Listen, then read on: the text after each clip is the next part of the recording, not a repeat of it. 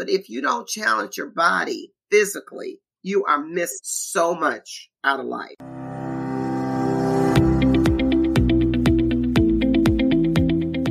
Welcome to Running is Cheaper Than Therapy podcast.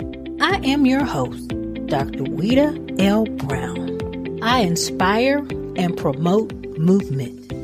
I explain how running adds to life from a mental wholeness aspect, how obstacles can be overcome in life to make it to your finish line. Welcome to Running is Cheaper Than Therapy, episode 85. Today I have one of my former coaches. She was instrumental in teaching me how to swim, getting over my fear of even the deep aspect of the pool. I still have some fears, but I overcome them. And part of the reason that I could overcome them is because of Valerie Tyler. Let me give you a little bit of background.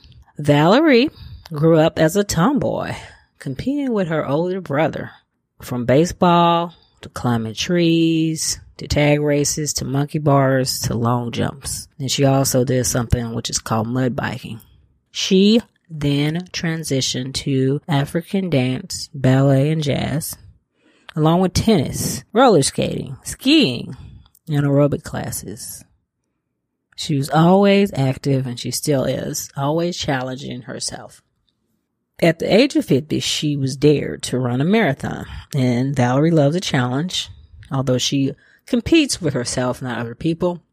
Over the next 20 years, from age 50 to 70, she's run 35 marathons, qualified for Boston, four times. She was instrumental in forming the south side of the CARA, which is Chicago Area Runners Association, which was very productive. She also, on another dare, started triathlons at age 52.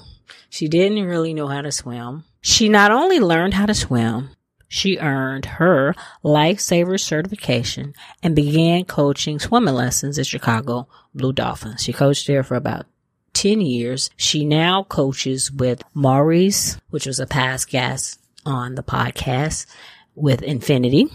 And that is how I met her. She progressed rapidly with triathlons from sprints to Olympics to half Ironman distance. She completed a full distance Ironman and placed second in her age group. Now her focus is on teaching. She has her own company. She has several certifications. Again, she teaches swimming. She wants to promote health and fitness to younger people as well as people her age. Please welcome Valerie to the show. So thanks for joining me today. Well, thank you for having me. So let's just start. You know, you mentioned in your bio that you always were active as a child. What did you do with your older brother? Beat him up all the time. yeah, my older brother, uh, he was a year older than me, and he wasn't as physical as I was, and he wasn't as aggressive as I was. So eh, I found myself jumping on him and beating him up all the time. You know how kids are. You called yourself a tomboy. So what, as a child, you climbed trees. What else did you do with your brother? Well, I didn't do it so much with my brother. I did it with the other people on the block because he wasn't all that active little boy. You know, he liked to sit and watch cowboy and Indian movies and stuff like that. Where I wanted to go outside and run and jump and, you know, play baseball and chase people and play it. I think was the name of the game. It you tag somebody. Mm-hmm. I was the one who was uh, much more physical than he was. And you did what mud biking. What what is exactly is mud biking? Just riding in the mud?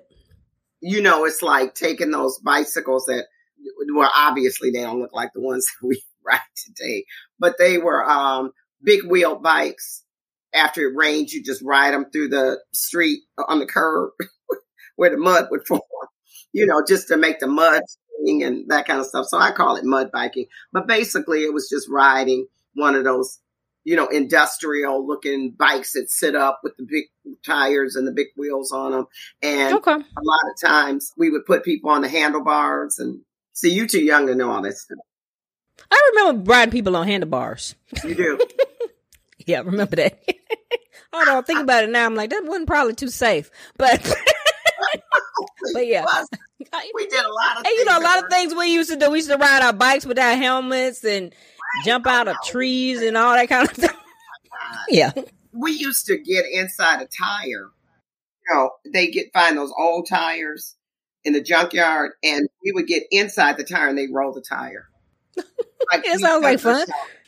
And it probably wasn't anything unless it rolled into something, it probably wasn't gonna hurt you, but the things that we did, I mean, jumping off roofs. I mean, I didn't jump off roofs, but you know, some of the kids in your neighborhood are jumping from roof to roof and all that crazy. Oh stuff. wow, okay.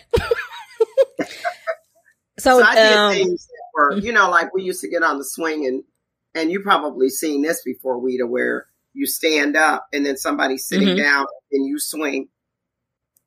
You you make the swing work, but you're standing mm-hmm. on it and they're sitting uh-huh. between you. Mm-hmm. You're too young. You ain't seen that. that's how we used to swing. Go swing at the playground. And and that so did, scary. I mean, when I mm-hmm. look back at it, it was scary. And we used to swing up high and then jump off the swing onto the grass. Okay. You know what I mean? It swing up and then while it was up, then jump. Okay. Okay. That sounds dangerous, but yes. well, and you know that was that was the thing. You know, daring each other to do stuff. You know, but God was on our side because we did not get hurt. Thank goodness. Well, that's good. And then you you transition into dance, ballet, tennis, roller skating, skiing. You you've done all kinds of different activities. Well, anything that somebody came up with, I was like, okay, I want to learn it. I want to do it. So I've never been. um I've always been interested in doing things that were physical. So if somebody brought up something and I try it. So I did all these things. I did everything that that I could. I probably enjoyed dance the most. Okay. You did all dance. types of dance? Yeah, I performed with an African dance troupe. It was okay. a Darlene Blackburn African dance troupe. Okay. So what gives you your drive and determination to do all these activities?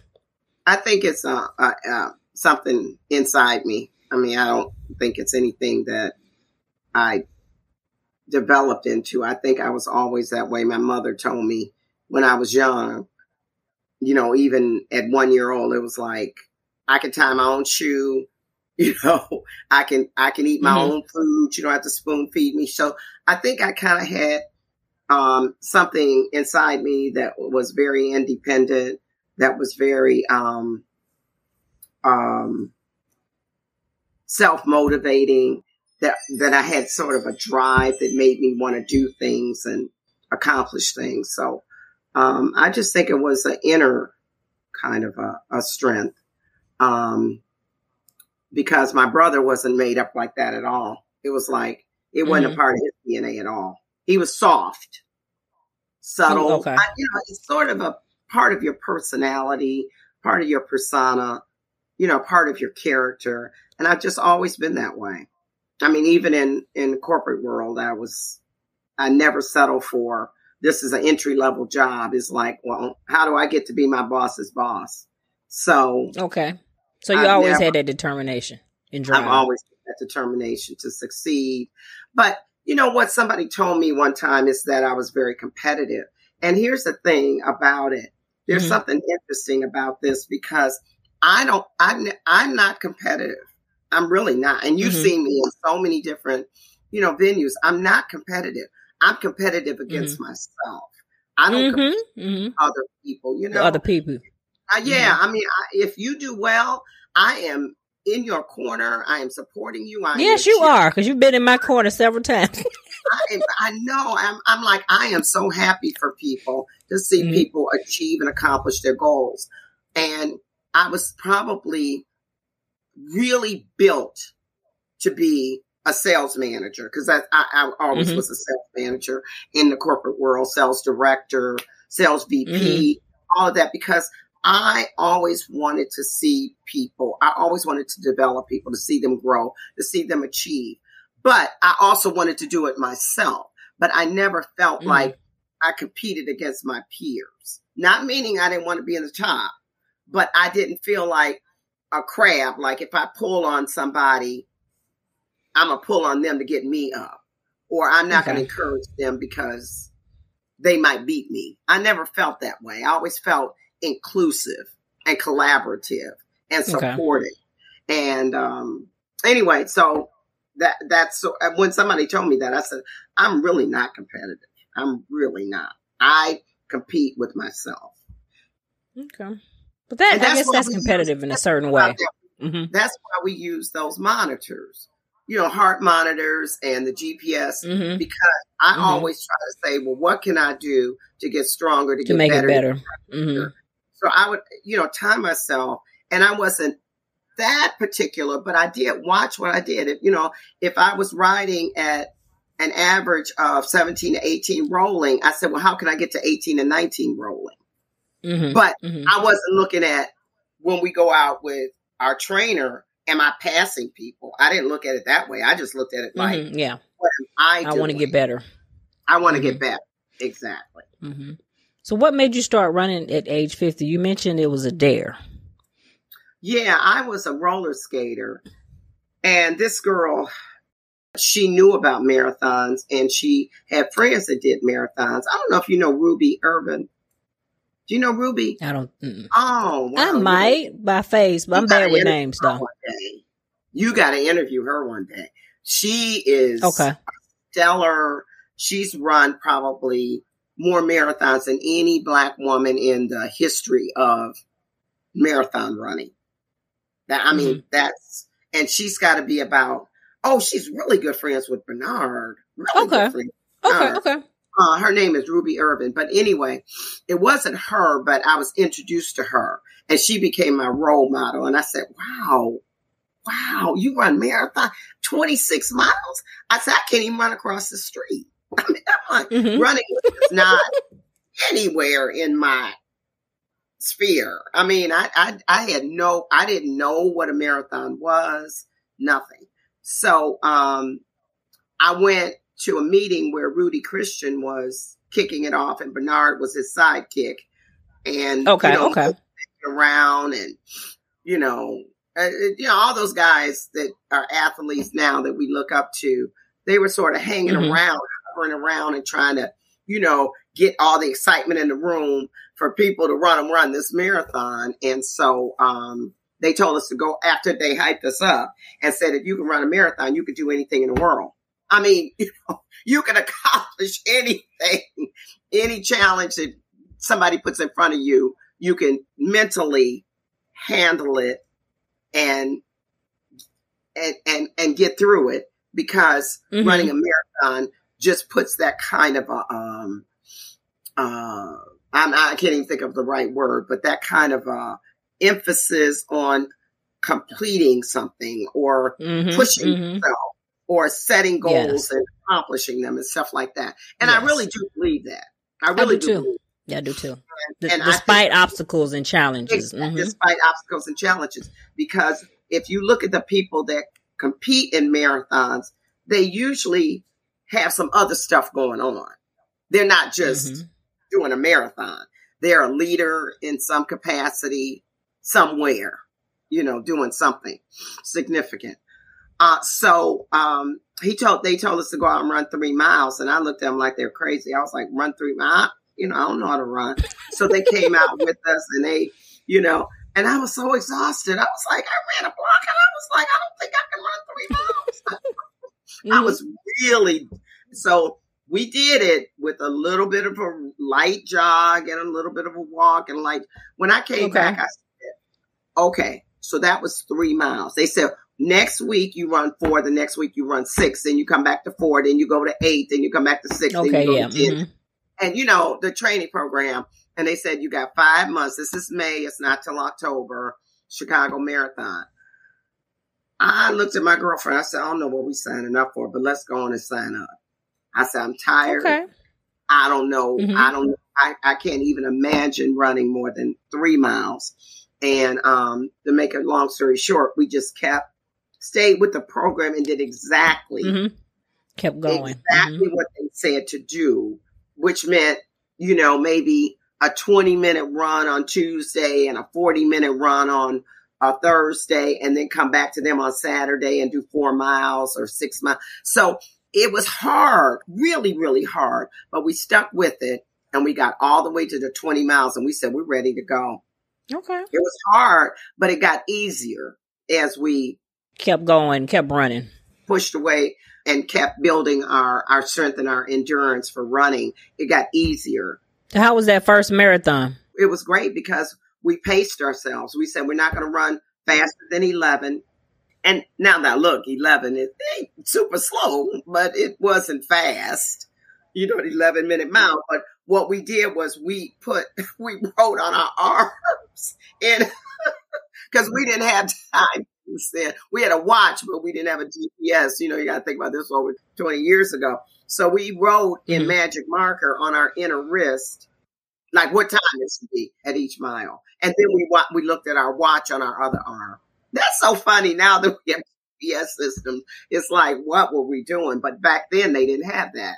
So that was the way that we made sure that we didn't go over. If we did a 1050, we backed down. We did 1110. You pace. You didn't go out too fast. You kept a steady pace. Uh, yeah. We kept a steady pace because we wanted to finish and we knew we could finish if we didn't burn ourselves out. And we saw a lot of people hitting the wall, a lot of people stopping, a lot of people falling apart. And we were like, we felt great because we stayed. We understood our boundaries. We understood our limitations and we stayed in our lane. And we got through that first marathon. And after that, it's history. I, I got addicted. Okay. So have you done 35 marathons? Yeah. I was with a group of girls that really like to do marathons. So it encouraged me to travel and do them. So we traveled to, you know, San Diego, Los Angeles. Then we hit the Midwest, you know, Cincinnati, Indianapolis, and then we went north to, you know, Milwaukee. And then we went to DC a few times to do the Marine Corps. And then I went over to China and then London and that, you know, so St. Croix. So we just kind of found marathons and just somebody would say, okay, let's do this marathon in Phoenix. And we would say, okay, four or five of us are getting up on a plane and go. And then we get a couple of rooms next door to each other. And then we get up early in the morning and go for it. So what's your favorite marathon? Do you have one? That's, you know what? I, I hate to say it, but I did Chicago 15 times and it got to the point, I think I liked Chicago because it was flat, number one. Number two, I had a lot of cheerleaders. So I always had somebody who was meeting me all along the way. So that was encouraging, you know, taking pictures with them. Bernard was there with his team saying, you only got two miles to go, you know, and I knew the course so well. There's a lot to say about familiarity. I knew the course so well that I knew how to save steps. I had read this article where I could save steps by moving into a lane to cut the corner. Like if we were approaching Clark Street off of, you know, some East West Street, I would Addison or something, which actually we did turn on a Broadway off of Addison. I remember it real well. I would, it was a short turn off of Lakeshore Drive onto that, and then in two blocks you would turn. Well, I would stay on the inside, turn, and then stay on the inside and turn again. So mm-hmm. I knew all the tricks of the trade. I knew the, the route. They changed it slightly at the end. We used to go under McCormick Place on the other side of Lakeshore Drive. Uh, and then they brought it back to Columbus. But I knew it like the back of my hand. So with that familiarity, it just made me faster and faster. So all my four Boston qualifiers were in Chicago. Did you run Boston? Yeah, one time I ran it. One time. One What year? And tell me about it. I would guess maybe seven or eight years ago. Okay. It was a year or two before they had the bombing. Okay, so that the bombing I believe was thirteen. Okay, then it was a year. Well, maybe it was longer than that. I guess maybe it was ten years ago. Yeah, maybe it's about ten years ago. Tell me about your Boston experience. It was uh, incredible. It was incredible. It was nothing like you'd ever experienced before. You felt like you were in the top one, no, less than 1% of people in the world that were runners. Mm-hmm. They made you feel that special. Everything they did around the event was like your Boston qualifier. it just made you feel so special. It made you feel like you're on the top of the world. It made you feel like you were an Olympic athlete, even though you weren't. Okay. It made you feel that you achieved something that so many people never achieve in their lifetime. So when you get out there, you're on such a high and you start running it and you feel so great because the first half of it is downhill. So you're just, whoa, look at my time. And they were like, you know, don't blow yourself out. I'm, I'm just going to take it. I'm going to take it. So you're going down, they take you out, you know, somewhere and then you come back into city and we're just going downhill. And then all of a sudden it starts oh, tilting, tilting, tilting. And you, you climb almost the whole way back. That race was no joke. They had all kind of names for them. This hill was called this one. This was Heartbreak Hill. This was this hill. This was, I mean, you were climbing. People were walking. It was that tough. And then what was so fantastic about it is these colleges that are right outside Boston, they come out in huge support for the Boston Marathon. So the closer you get into the city, you go through these campuses. I know one is Boston College, and I, am trying to think of that all women's college, but I can't think of the name of. But it's right outside of Boston. So you're coming through, and they're just cheering you on. They got all kind of outfits, costumes, flags, graffiti signs, all of that. So by the time you finish, it's kind of like when you finish an Ironman. You feel like you are, they call your name out. It's just very exciting. I did not go back, even though it was tough. And a lot of young people don't make my time. It was a little, I had a little bit more cushion where most of the people I was running with, they had some crazy time. They had to do like 315 or something. Mm-hmm. I had to do 415. Okay. Okay. So, what's your least favorite marathon? I did one in Napa Valley, and we climbed mountains the whole time. it was like climbing mountains, ledges like this, drop offs. Couldn't really run because there were roots and stuff from trees in the trail. It's like a trail hill run.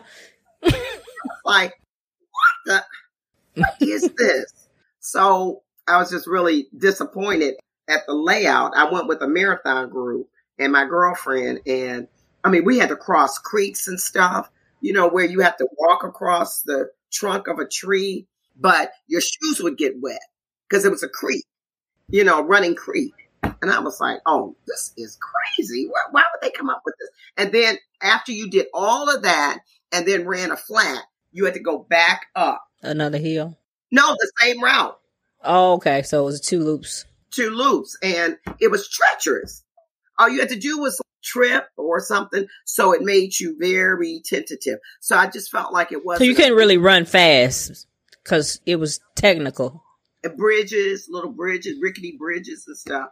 So um, Napa Valley was fun, but I thought the, the race. And then another one that I have to put right up there in terms of difficulty and lack of enjoyment was the one in Beijing, China, where we did the Great Wall of China. Just all those stairs. The stairs were not even. One might be four inches, one might be two inches. Oh, really? I didn't realize that. I didn't realize that. Oh, yeah, I didn't realize there were different lengths though. So you can't really go fast. You got to watch your footing too. No, the footing was very treacherous and very treacherous. I mean, you almost felt like you wanted to hold on to one side of the wall just so that you could get up and down. And then you go down, and then the next thing you know, you'd be going up, and then you turn around and then go down. You know, so I was like, this is dangerous. I, I, I thought it was dangerous. Now, some people were trying to run it, but I, you know, and obviously the whole thing wasn't the wall. You went down into a valley and you ran through community, well, towns, little kids and uh, Chinese, you know, out there cheering you on. But, and then it was hot. It was hot. It was like 110 degrees. So then they were giving you a bottle of water. They didn't have it cold. So they give you a bottle of water. So you try and run with the water. It was horrible. I was like, oh. so they reduced it to a half a marathon because it was so hot. There were so many people falling out. Oh my God. Wow, that is hot. 110 degrees to be running. A marathon and all those stairs. Yes. So those are my 2 mm-hmm. least favorite. What got you into a leadership role in the running community in Chicago? CARA, the Chicago Area Runners Club. What got you involved in that? Well, I was running with my girlfriends on the South Side, and we were just we were sort of morphed away from Rudy into an organization called Chicago Fit, run by a lady named Brooke Jackson. And then when she sort of broke away from that, then I ran with a group called Run Tell This. This was just like 10 or 12 of us kind of informally said, look, we want to continue to run. So we started running out of Laura Beta and we, we went over there, ran down the lakefront and we had fun. We talked, we socialized, we solved the world's problems. We solved our personal problems. It was just the best, the best, the best. And then one day, years into it, I said, you know what? I love you guys, but I want to see if I can qualify. Because I had a really good marathon one year. And I said, I'm not that far off. I said, I need to be a part of an organization that has a pace group that's going to force me to run a certain pace so I could get there. So I, I knew about CARA. I checked into them. And so I had such a wonderful group, but I had to do a 930 pace group. We have been running at 1030. So 930 was a big push for me, but I just said, you know what? I'd come back and I would say, they didn't leave me. That's all I can say. I was, I, they didn't leave me. I couldn't breathe, but they didn't leave me. I got stronger and stronger and stronger. And then I got to where I became in the front runner of the group. You know, sometimes when we would get close to the finish line or we'd be coming back from the run and we have a couple of miles to go to get to Montrose and you'd be going past the golf course and everything, she would say, well, you can take off if you want to have a negative split, you could take off. And I was right taking off. So I knew that I had the stuff that I needed and everybody was behind me because I was the only one in the group that was old enough to qualify at 930. But I was older, so everybody was pulling for me, pushing for me, encouraging me, surrounding me, and everything. So when we finished the training, I had a ton of friends. Went back the next year, and guess what? All my friends came back, came to CARA. Okay, to okay. So I drug, I didn't drag them. They said, well, shoot, if Valerie qualified for the Boston, we need to get some of what she's getting. I said, you know what? We need organization. We need training. We need pace groups. So they went up there with me and they got in their individual pace groups. Everybody kind of was at different paces. I, a couple of my friends were at 830, a couple of them were at nine. I was at 930. A couple of them were at 10, 1030. So everybody got in their pace groups and we would uh, carpool up there and we got it done. So CARA came to me and they said, look, Valerie, it seems like you are very influential. You know a lot of people. Why don't you start CARA on the south side? I like running out of Montrose. I like the scenery up north, you know, a little bit different, you know, scenery than what we get there. Then we got to do that hill at the end. I said, I like all of that stuff.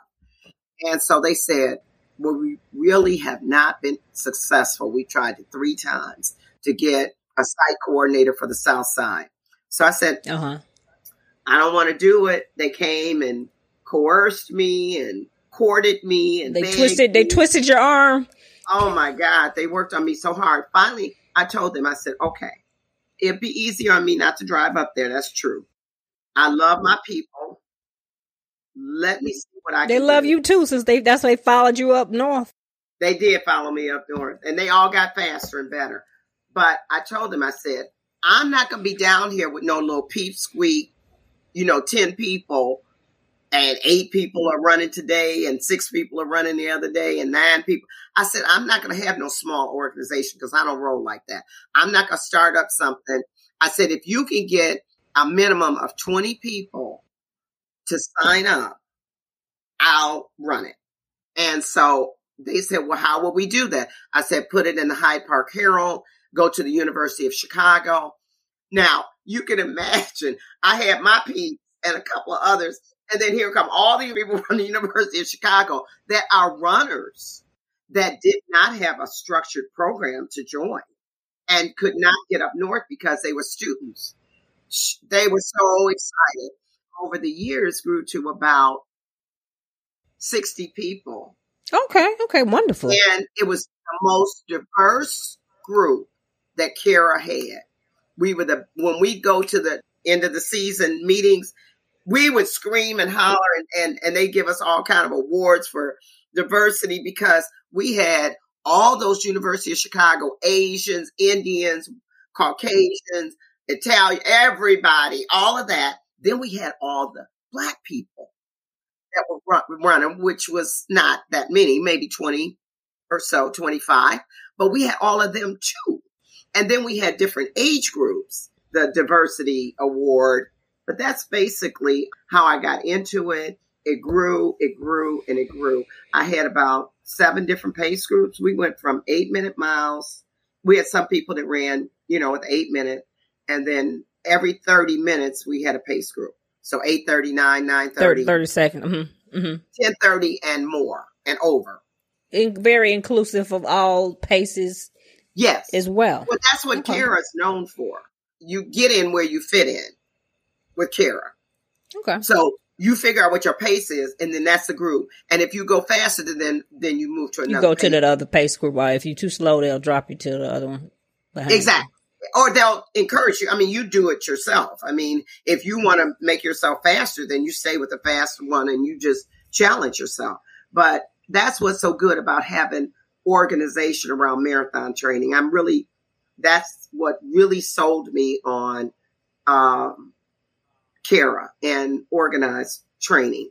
And that's why even when I trained, you know, under Infinity for triathlons, it was organized training. Organized training is the best thing you can do. It's very difficult to do this on your own. Now, it's not impossible. You can go to YouTube, you can pull down schedules, but doing it with somebody who is a coach and giving you guidelines and you done this, Weta. I remember what Mo and Mo Wills is our coach, me and Weta's coach, and other people, a lot of other people. But he would give us a structured plan. And he said, if you follow my training plan, you will finish the Ironman. And the Ironman is one of the most difficult races ever. And he said, but if you follow it, you'll be well trained and you will succeed. In season five, we will continue the segment Ask the Doc. If you have any questions related to musculoskeletal health, please email me, send me a message via social media, or click on my website and leave an audio message. Select messages will be answered on the segment. Tell me, how did you start doing triathlon? It was another day right. I was um uh, good old Bernard and Rudy. They had been doing triathlons, and you know, obviously Bernard had been doing Ironman. They said, Valerie, you are so athletic. You are so good at what you do, uh, and you don't give up. You know, we're looking for people that don't give up, right? They said you need to do a triathlon. I said, well, I can't swim, so that's out. I kind of knew how. So you didn't know how to swim at all? Not at all. I could breaststroke. I could do something where I could keep my head above the water. So I could breaststroke, but not professionally. Enough to just stay in the water and kind of play in the water, basically, not swimming, swimming. I could tread for five minutes. I could tread really well. And then I could side stroke. But uh, remember, all of that's got my head above the water. Okay. So when somebody said, put your head in the water and yeah, and, stroke, I wasn't used to freestyle. I joined Team Dream. Team Dream was a collection of women of color doing triathlons. Derek Milligan. He's very well known. So I'm going to say his name again, Derek Milligan. He's been teaching black women to swim, all kind of women, but he really focuses on women of color. And we had over a hundred women in Team Dream. Okay. And he took them, he took us to Danskin up in Pleasant Prairie, Wisconsin, Lake Andrea, to do sprint triathlons. So was that your first sprint at Pleasant Prairie? Yes, yes. and it was under Derek's instruction. Mo was hanging around there, Bernard was hanging around there, Rudy was hanging around there. They were all sort of mentors, our coaches, our cheerleaders, and um, we went up there and I freaked in the water. Totally, totally. We went out and everybody freaked. I mean, it was just like. Was it really choppy that day? No, no, we were in Lake Andrea when the uh, water went out when we couldn't stand up. We were like freaking. I mean, we're not, we've never done this before. So they put us first after the elites. They had Team Dream. We were praying at the on the beach, on the shore, and everything. We went out mm-hmm. soon as we couldn't touch down. So they have swim angels that come over with noodles and and baby, them swim angels was all over, uh, hanging, throwing up noodles and everything. Everybody was freaking out. But swimming in open water was a real challenge. And even if you got to the point, we practiced on Ohio Street Beach, but it's nothing like being in the event. Yeah, it's just different. All the people. You know, on Ohio Street, you get nervous, you could just paddle over to the ladder. No, so anyway, I freaked out. Somebody gave me a noodle and I triple switched and then I, I got comfortable and I said, you know what? This ain't but a half a mile. Let me get my butt on over here. And I just took off. And then from there on, you know, I started doing that competition. And in fact, Weta, I became a uh, swim angel for Team Dream. So how did you progress so fast with the swimming?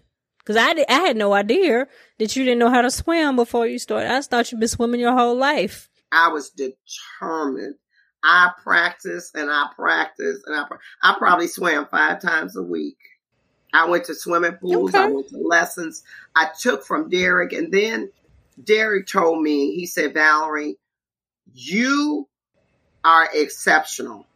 You need to get with Chicago Blue Dolphins. If you really want to be a strong swimmer, you come to me." I was like, "I'm done. I'm going to bye." bye, bye. I'm going to Chicago Blue, Blue Dolphins. Dolphins. Okay. So I yes. went and joined them and they pushed the limit. They mm-hmm. pushed the limit. And that's how I learned how to swim. I could half swim with Derek, but once I started. So he took you to another level when you started. I'm going to work at it so that I can get faster so I can move over. I did that and then I moved over another lane. Yeah, you start off in the slow lane. I'm taking a master's class now and I'm in the slow lane. So when I moved over there, then what uh, John asked me, he said, Do you want to be a coach for me? And I said, Wow, what an honor to be a coach. At Blue Dolphins? For Chicago Blue Dolphins. So I coached for him for about 10 years. Okay. And then, uh, as you know, I started coaching for Mo uh, for mm-hmm. Infinity, but um, I coach swim. And I still don't call myself a professional swimmer. You know, I have anxiety when I get in the lake. I have, you know, moments of tight chest. You know, I have all those kind of things. But what I do well is on race day, all that stuff goes out the window mm-hmm. because I'm focused on the finish line. I can't get through the water I'm not going to be able to get on my bike. You can't get to the bike and to the run. Yeah. The run. So I'm nervous, but I just said, oh, well, put your head down and breathe. So what I would do to start out to relax myself and to keep from hyperventilating, I keep my head in the water as much as I could.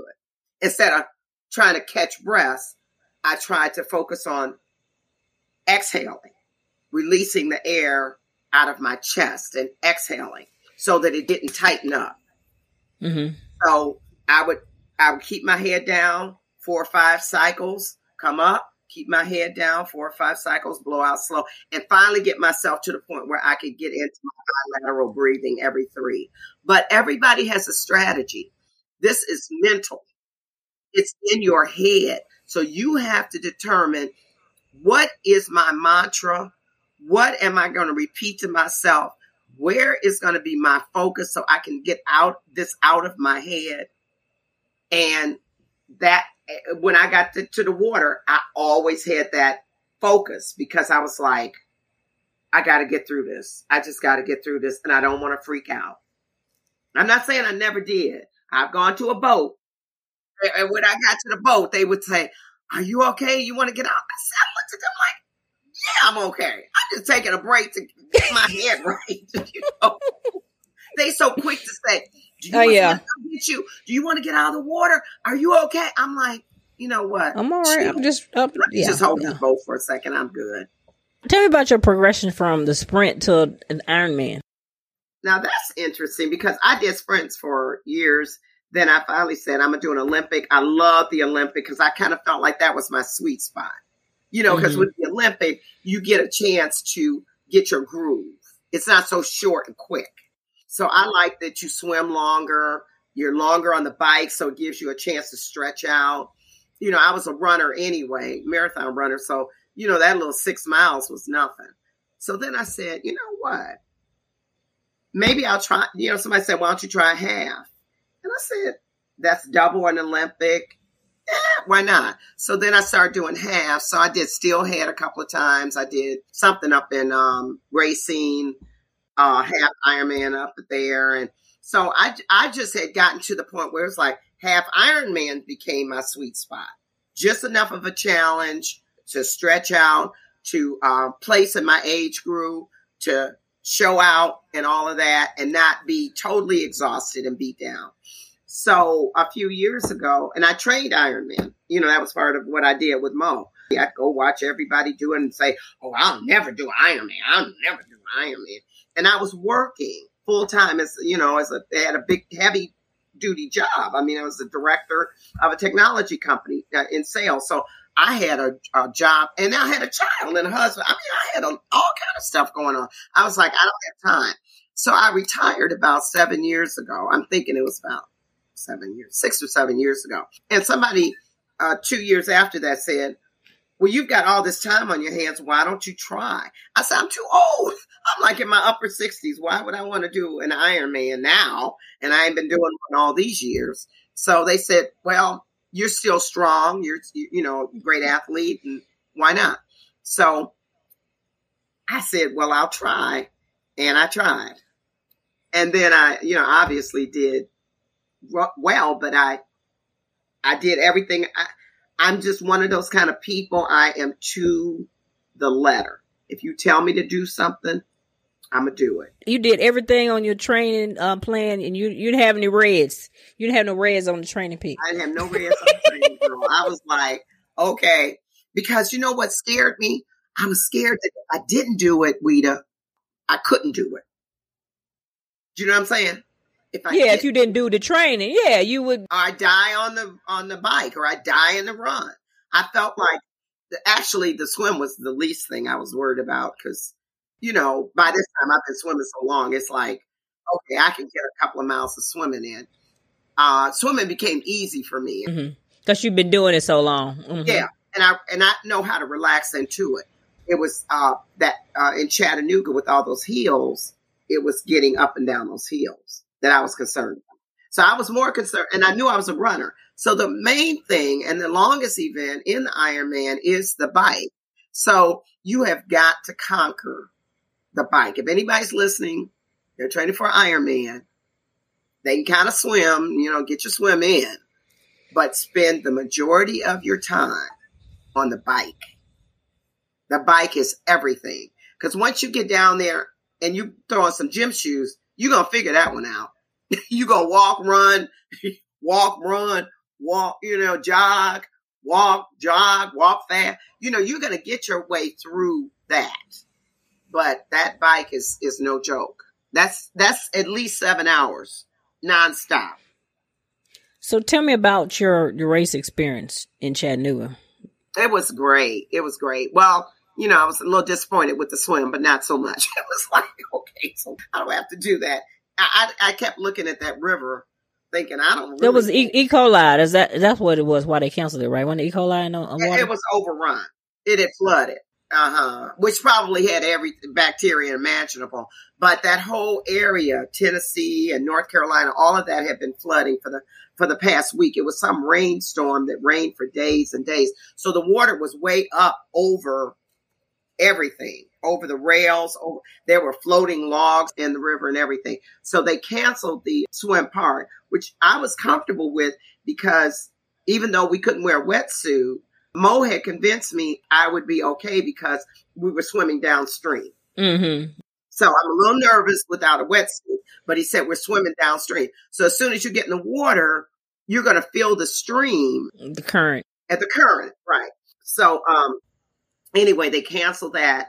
I knew I was strong on the bike because I had been up to Wisconsin dealing with the mountains Mm-hmm. Mm-hmm. or, you know, I took us up there four times. And if we weren't doing that, we were doing Barrington Hills, which was a, as you know, a hilly course as well. So I felt comfortable with the bike. I had a qual, a good bike. I had a Cervelo. I had the, you know, gotten used to being down, you know, on the, on the bars and everything. So I was fine with that. And I did extremely well on the bike. And then when I got off the bike, you know, I'm a runner. So it was hilly. I do what other people didn't do. I taught myself to fast pace walk. Okay. Up so hill. I got on my treadmill. I got on bridges here in the city. And I said, I know I can't run the race. Somebody already told me you can't run it, not Chattanooga. So I said, okay, I got to get a fast walk. So I got myself down to a 13 minute pace walking Okay, that's fast. hill. And every time I looked at somebody, they were walking slow. And I was like, you know, my arms were working, my knees were coming up. And then when I get to the top, I'd run downhill. Okay. So that was my strategy. And um, as you know, I ended up coming in second place behind this woman that had done it nine times. This was her 10th Ironman. And she had just had a birthday and pushed herself into my age group. Okay. And I was like, what? I didn't had no idea I was placing that well. But people were telling me along the way, you know, all my cheerleaders, because they know where you are. They say, Valerie, you're in second place. You're in third place. You're in second place. You're in third place. You're in second place. So I said, you know what? I didn't know I was doing that well for my age group. And so Mhm. anyway, I ended up uh, in second place, way behind this other woman. I, she was phenomenal.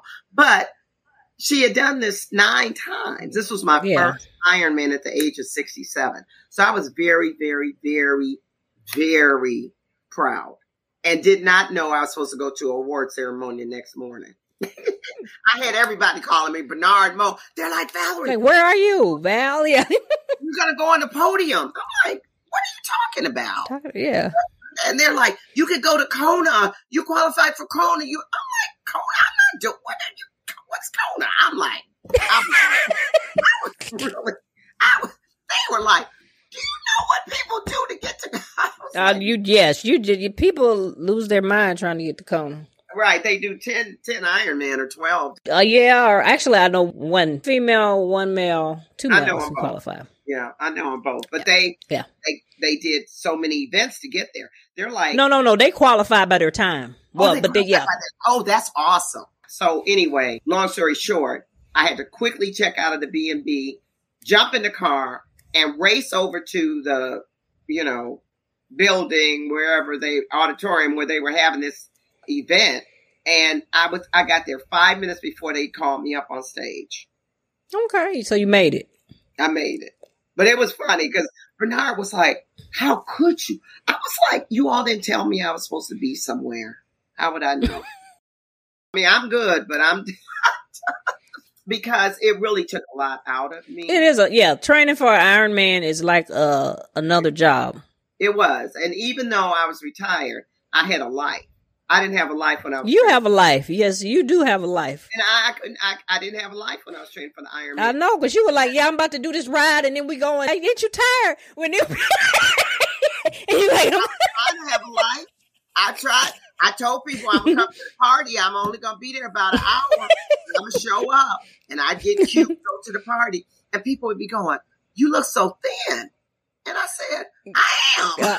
If you was running eighteen I know you running and running a hundred miles. I said, if you was burning 18,000 calories over the weekend, you'd be thin too. And so what I found out though is that I wasn't eating enough. I, I wasn't doing that part of it. I didn't have a nutritionist when I was Mhm. training. And so even though I was getting all the exercise guidelines from Mo, nobody told me, Valerie, you need to focus on protein. Valerie, you need to put so many calories back into your system. Yeah, I, I would mhm. do the stuff I was supposed to do, Rita, around the workout itself. I had all my stuff packed from my, my seven and eight hour bike rides.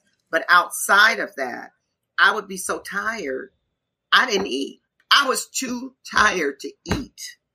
I started losing spilling protein in my urine. Mm-hmm. I remember that. You remember that? Yeah, I had to go to a doctor.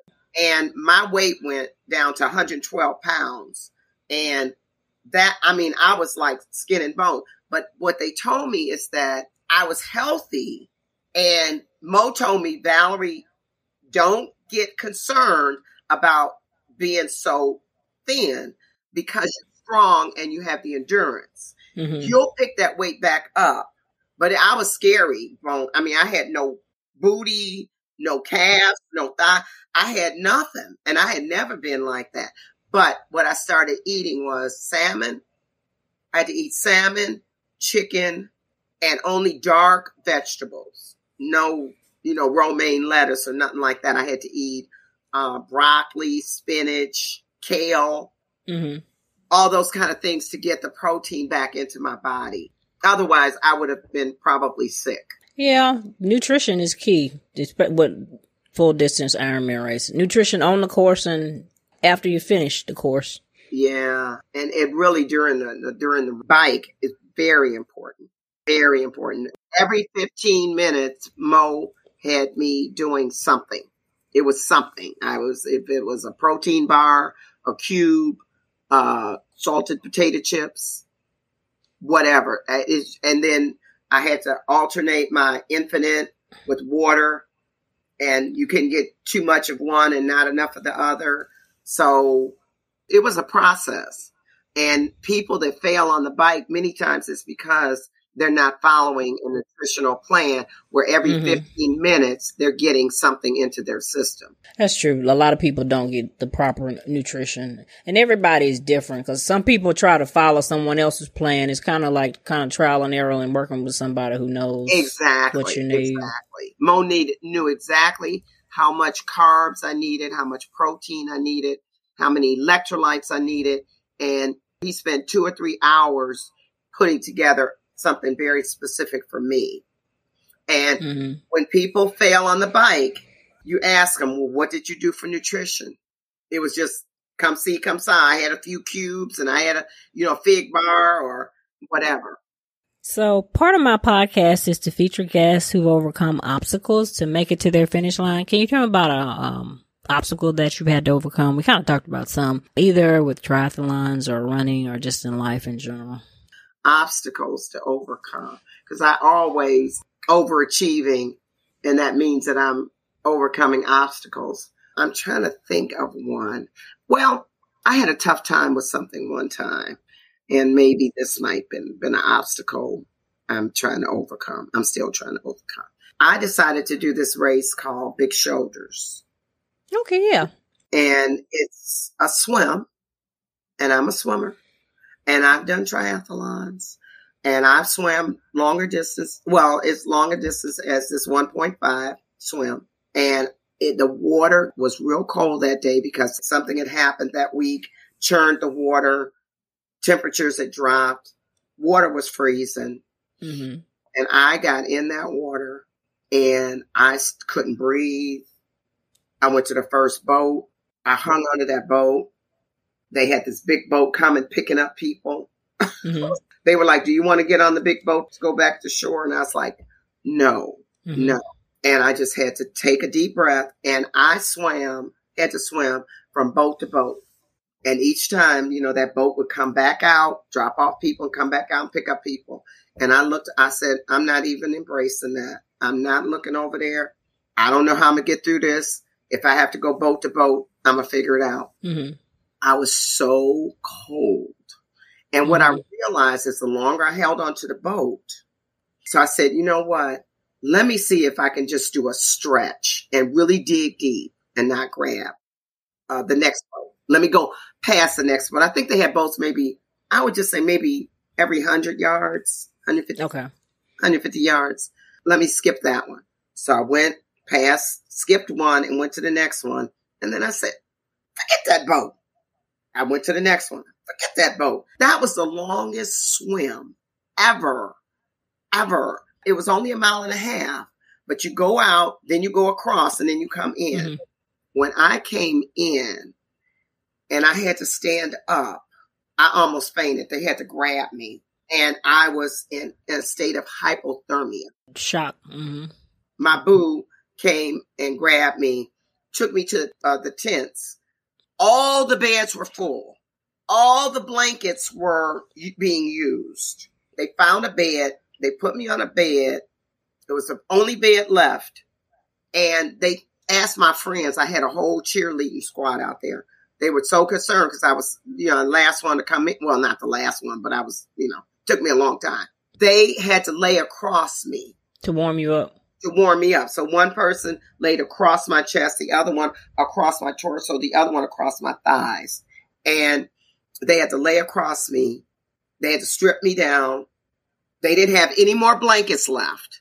And then everybody had to lay on me for about five minutes to give me heat back into my system. hmm Otherwise, they would have had to take me to, you know, they're trying not to take The hospital, yeah. and girl, I would say that was probably the worst experience. I mean, I felt like near death experience Mm, there. mm. just to show how we overcome. I'm doing big shoulders this year. Okay. Okay. That was a long time ago. I remember that. I remember that race. hmm You know what? Every year I say I never do big shoulders. I'll never do big shoulders. And I said, Mhm. you know what, Valerie? You have to conquer your fears. Conquer your fears. Conquer your fears. I, you know, just over and over. So I'm doing big shoulders this year. Not if it's choppy and not if it's cold. What is the date? September. Uh, September 11th. Okay, that's the weekend before. Okay. September 10th. 10. September okay. 11th is a Sunday. That's the day of the Okay. um, Madison, Wisconsin Ironman. So it's September 10th. But here's my take. This stuff is not that serious. If it's choppy, I don't do well in choppy. If it's ice cold, I don't do well in ice cold. So conditionally, I will be doing big shoulders. Okay, uh, that makes sense because I remember. I remember one year it was almost canceled, but because I remember, I think Susan was supposed to do it. She was like, "Okay, I'll just do it another time." It's like, Oh, right, right, right. it was real shocking. right. I remember it was a mess. It was a mess. Mhm. So Susan's doing it this year as well, and I have uh, one of my students is doing it with me. She's she's a good swimmer, just the endurance part. I said, just hang on to the boat. Go from boat to boat. go from boat to boat, or she's really good at just hanging out in the water treading. So I'm like, just tread, or you know, or not tread. You know, those those wetsuits kind of hold you up anyway. So I said, whatever you do, just put your head down and keep moving. hmm And it for sure will be wet, wetsuit legal, unlike some other races. Yeah. Yeah, so so I feel like that might be in terms of athletic challenge. I don't really want to go into work because that's a whole nother. I think big shoulders. That time that I went into hypothermia, that was probably one of the scariest. Oh, yeah, I remember that. hmm Very scary. I mean, being out in the middle of the water. It is. It's something about when you cold, you feel like you can't catch your breath when you swim in cold water. Right. And I kept trying to breathe and you go under and breathe out and it's just, you're just so cold. Your chest is so cold. Your Mhm. lungs don't warm up.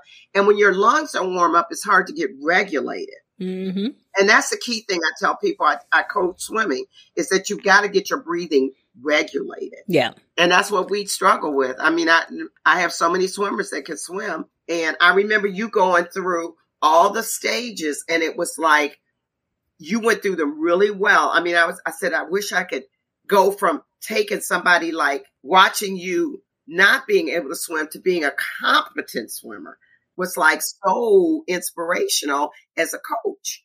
I mean, I can't take all the credit, but just to watch. But you were very, you were helpful, and you were like, "Wheeler, you need to get in here, and you need to just keep practicing." And you used to come with me swimming at LA Fitness. That helped me a lot. oh, right. I was like, yeah.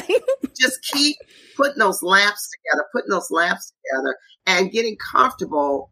Like Mo says, getting comfortable with being uncomfortable, hmm getting comfortable with it. And I have so many people, I'm like, right at that point, they're right where you were in terms of the triple switch. And now I'm trying to, I remember you did this so well. We said, instead of triple switch and just roll to breathe and roll your head back down and then stroke. hmm That was the Yeah, I remember that. and then you Mhm. started putting it shorter time, a shorter time to hang. And then you finally started just rolling and, and, and moving into it. And that was my, you were really the first person that I saw go all the way from not swimming to swimming in a short period of time. Oh, really? Yeah. Got that down because you said, I'm going to be in a triathlon. I said, what? what? You're like, I got a triathlon in the spring. And I had to because I've taken swim lessons before. I was like, this is it. I'm going to do it this time. and I was like, I had you and Mo to get, get me there. I was like, we going to do this. I believe it. I was like, you're going to do a tri. I said, people come to here two or three years before they do a triathlon. And you went somewhere down south and did that triathlon. I said, you go, girl. I did. I freaked out, but I made it. I made friends with the kayak guy, but I made it. I took a picture with him. I tell you, people don't know what they're missing mm-hmm. when they don't do athletic races. I don't care what it is. It could be Yep. skiing. It could be competitions. I roller skate. It could be competitions in roller skating. It could be tennis. It could be, I want to be a bodybuilder. I mean, mm-hmm. you know, bikini contest. I mean, there's so many things, but if you don't challenge your body physically, you are missed so much out of life. True, and it challenges your mind. It helps you in other stuff out. It helps you with your profession, job, relationship. It just kind of it, it gives you a goal, and you have a sense of accomplishment. Even and it's not easy, but life is not easy, so it correlates to life. It, right. If it's if it's difficult, dig in and make it happen.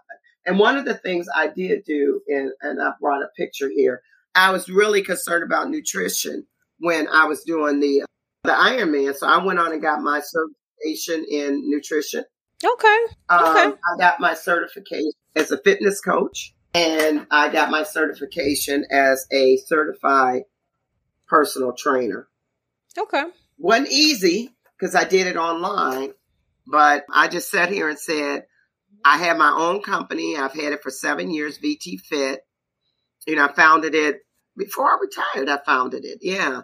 And um, I've been coaching people, strength training, yoga. I'm yoga certified, all of that. And I said, you know what? I had some certifications, but I didn't have, you know, these pledge certifications, these top Mhm. notch. And I said, you know what? I'm going to sign up, register. I didn't know it was going to be as difficult as it was because it really Mhm. takes a lot of self discipline to sit here and go through courses and tests and quizzes and, Mm-hmm. you know, and finals and all of that. But uh, I did it all this year. Okay. Well, congratulations. Thank you. One more question: If the present day Val could go back and talk to your younger self, what advice would you give yourself? I probably would have started my journey on these races younger. Okay. You know, I look at people like you that start in their 40s. I probably would have been a phenomenal threat had I started younger because I look at what I did. I beat a lot of young people when I got older. So Mhm. having started running marathons at 50 and doing an Ironman at 67, yeah, I, I think if I were to talk to my younger self, I would have just started that earlier in life. That's all. Other than that, I have no regrets. Okay. I feel good. I'm glad that I'm physical because I feel that when I look at my friends, I just feel in general, I want everybody I know to do something, to work out, to move True. Yeah. To be it be healthy. It helps your mind and your and your and your body. right. I want everybody to be healthy. And there were a lot of illnesses in my family.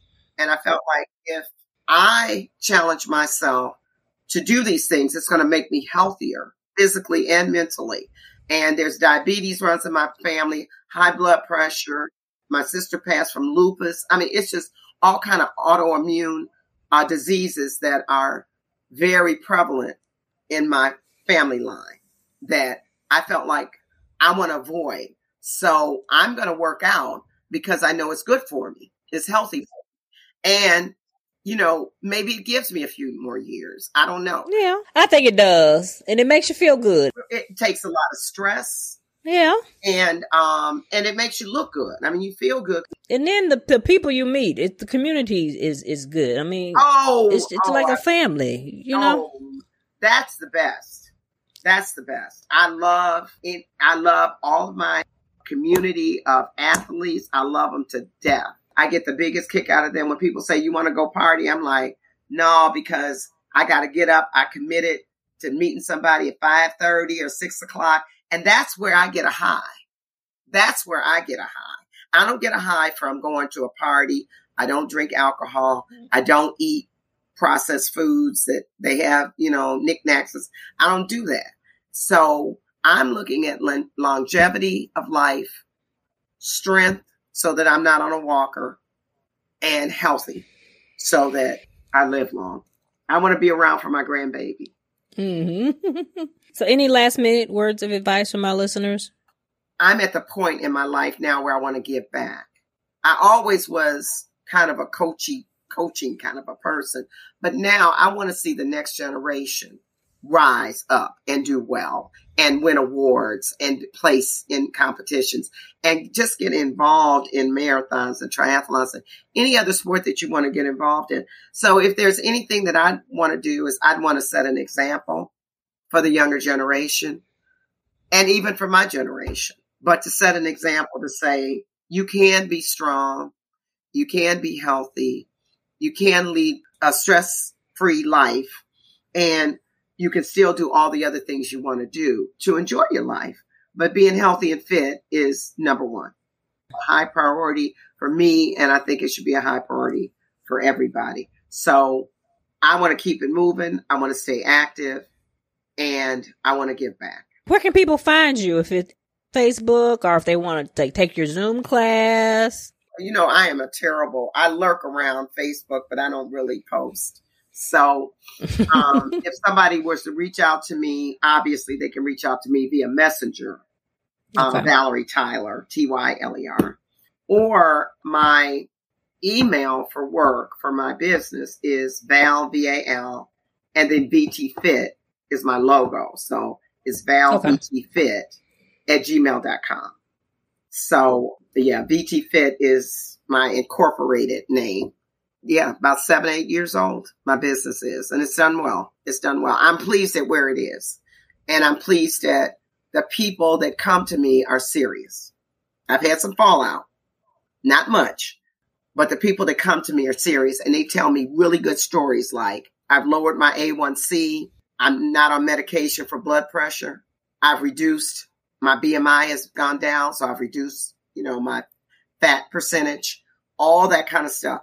That's what turns me on.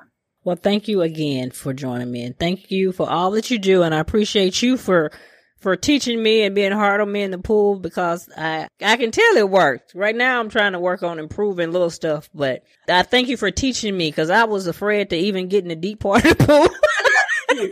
and look at you, Weta. Look at you. Ironman, 2.4 mile swims. Look at you. It hadn't been that long.